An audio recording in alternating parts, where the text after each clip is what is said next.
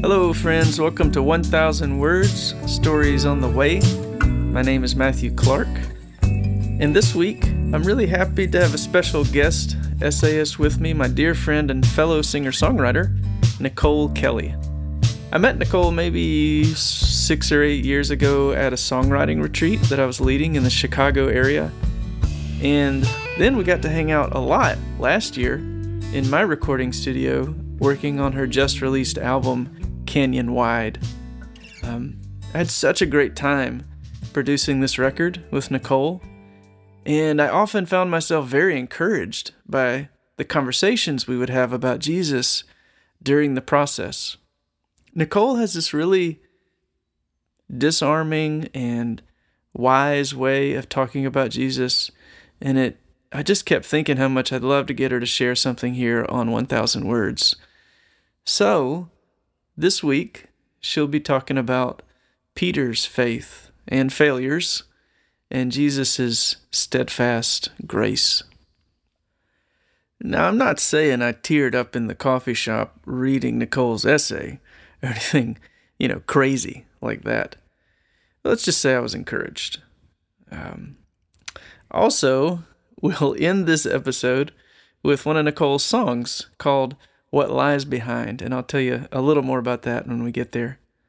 I like to describe her music as a mix between Rich Mullins and Lori McKenna. And if you don't know either of those names, uh, go look for them and try them out. They're both wonderful songwriters. Uh, Nicole is married to Scott, and they have four kids. And they, I quote, not only love their kids to pieces, but also really, really like them. Also, Burglars beware, their house is guarded by nine whole, majestical, furious pounds of palm Pomchi named Petey. Petey is such an intimidating name, isn't it? So intense. As always, the text to the essay and the links to Nicole's music online will be all over on my website, matthewclark.net slash podcast. But go ahead and check out Nicole's homepage, nicolekelleymusic.com. And uh, that's spelled N I C O L E K E L L E Y music.com. And follow her on Instagram at Nicole Kelley Music. And her new album is out now on Spotify and iTunes.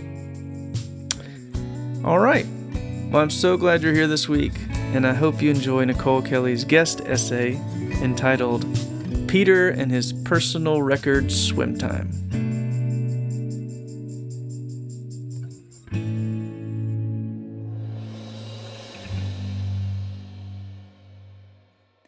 I feel like there are a lot of stories in the Bible that are often repeated and easily preached.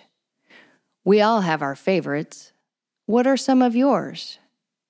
We hear about Daniel in the lion's den or Shadrach, Meshach, and Abednego in the fiery furnace. We see Jesus healing the leper, raising Lazarus, talking with Nicodemus about being born again. We speak of Paul on his road to Damascus. The list goes on. And then there are the exploits of our 100% all in Apostle Peter. We see him fishing, we see him chopping off a guy's ear with his sword. We hear him speaking in Acts, bravely testifying of the word he has seen, the one he says is the only name under heaven by which we must be saved. Brave words in the polytheistic culture of the Romans, as well as in the how can Jesus be God when Israel only has one God culture. Those words are equally brave today. It's interesting to me that these aren't really the stories that Peter is most known for. Am I right? It seems like Peter is most famous for two things almost sinking while walking on the water. Let's be honest, isn't that the part we usually talk about? And denying Jesus three times.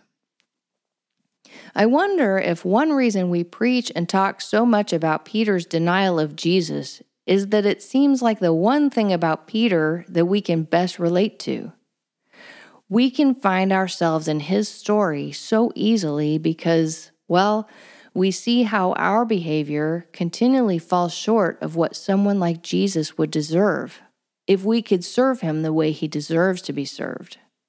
Wait, or is it if we could serve him the way we think he wants us to serve him?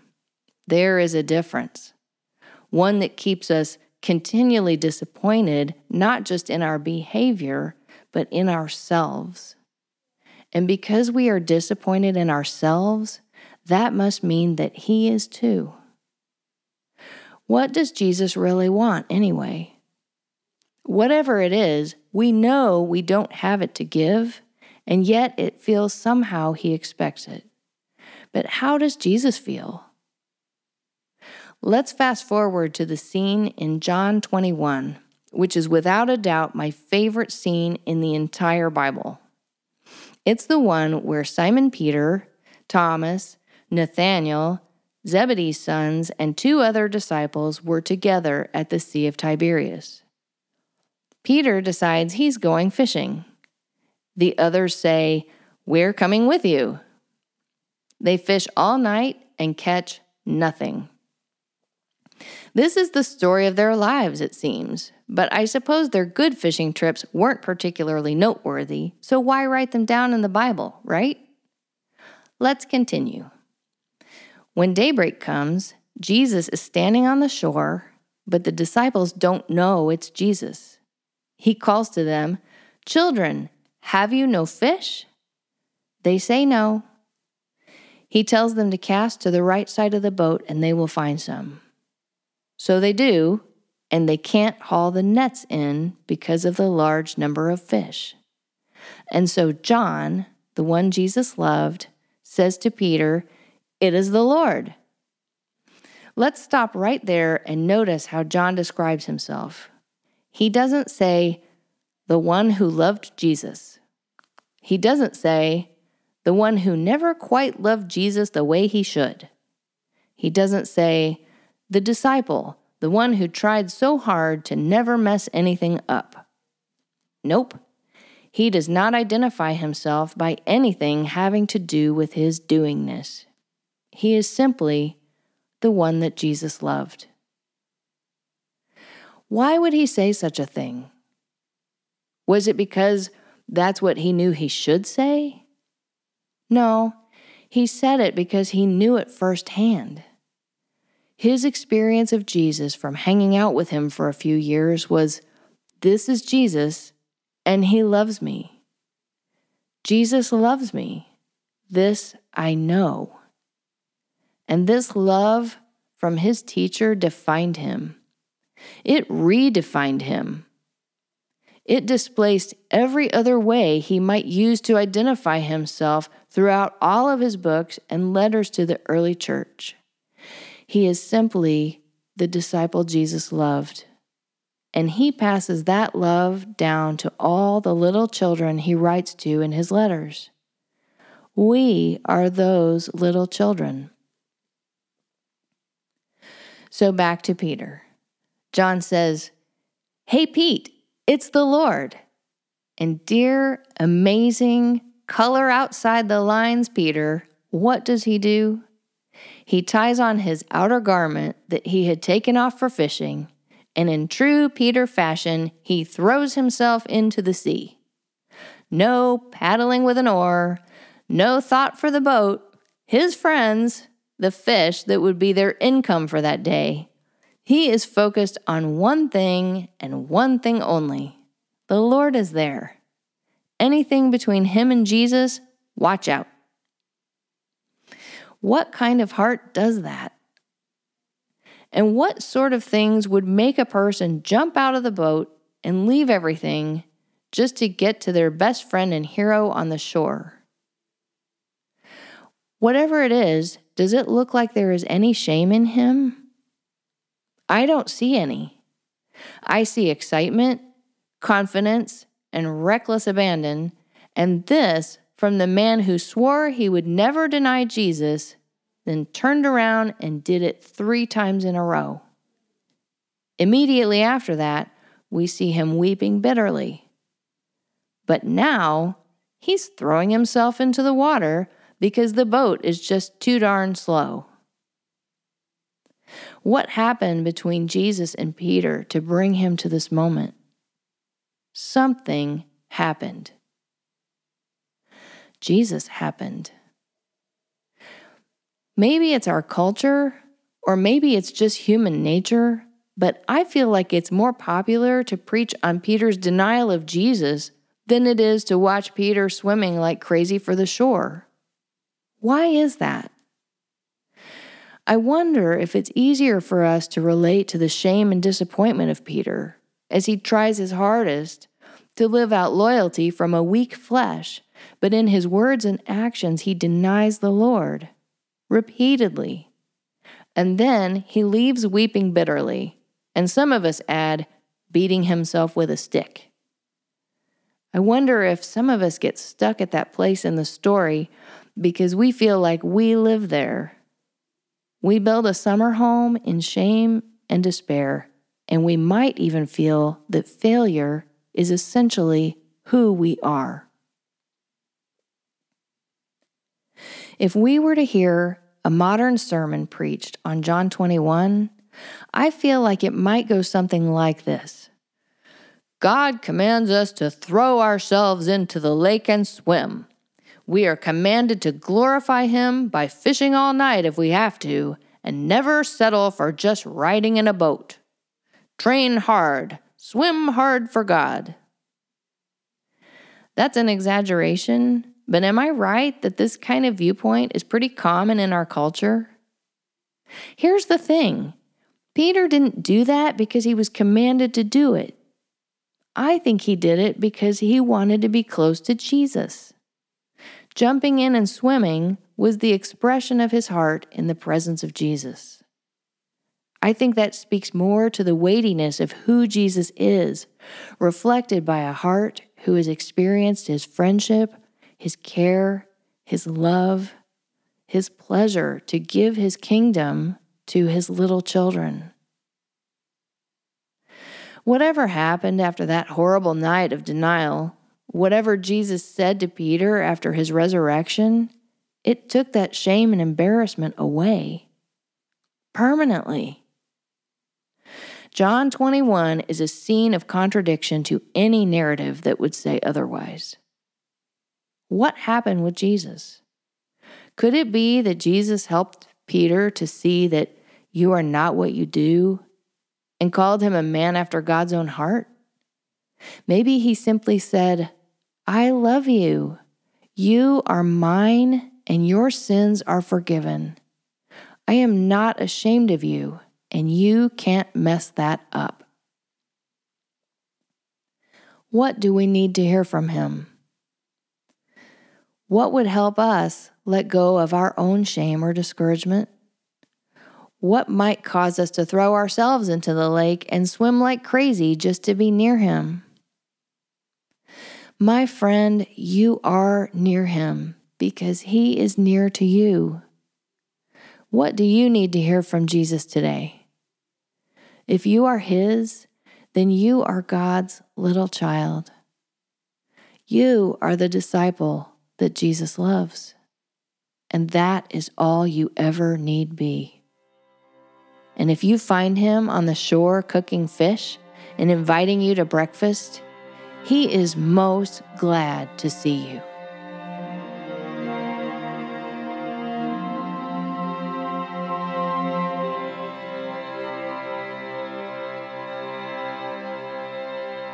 To close us out this week, here in the benediction section of the podcast, I asked Nicole if I could share one of her songs, and she picked this one called What Lies Behind. Having just talked about, you know, Peter's regret, this song is about the baggage you can imagine St. Paul must have had trouble letting go of. And so in this song, Nicole, you know, she's addressing Paul and she says, Look, I've read all your letters, I've memorized your lines. You spoke of pressing towards the prize with singleness of mind, but you never really said how you forget what lies behind. How do you deal with that regret? And in one of the best lyrics I've ever heard, she says, This is so great. I want to grab the past and hold it fast until it's healed. I want to unstrike the match. I want to unburn this blackened house. Amazing, amazing writing. Okay, so here is Nicole Kelley's song, What Lies Behind, from her new album, Canyon Wide.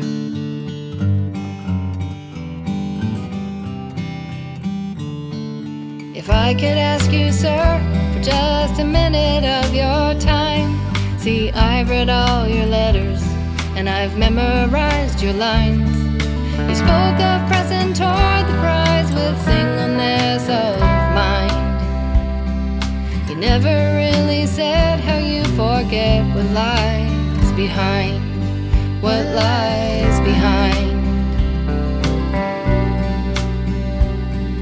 You never really said how you forget what lies behind. When you try to plant a garden, but you leave a smoking hole. You try to guard the secrets, then discover you're the mole. And history's a big, expensive watch you can't unwind. When dreams become regret, how do you forget what lies behind? What lies behind? When dreams become regret, how do you forget what lies behind? Well, I wanna grab the past and hold it fast until it's healed. Unstrike the match, unburn blackened house. But I could sooner seize the summer breeze and how it feels. So I'll just pile some rocks to mark this sacred ground.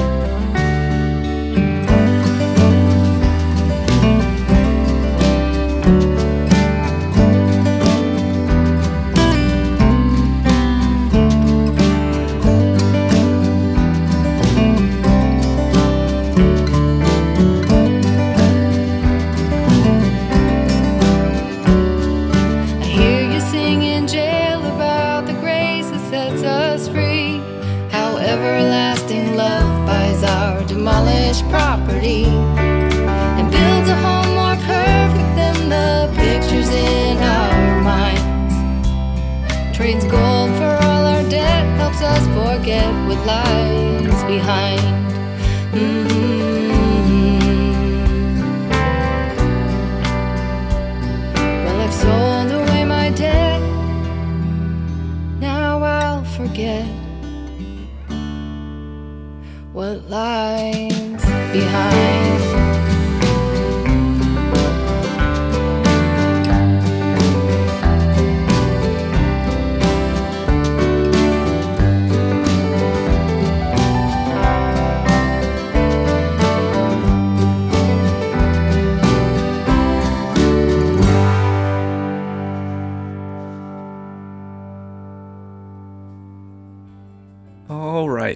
Please go visit NicoleKelleyMusic.com and check out our new album Canyon Wide. I really think it's a it really is a beautiful set of songs. Um, also, please subscribe to this podcast, share it with your friends, and comment. All of those things, weirdly enough, they help it show up more easily online for people to find it.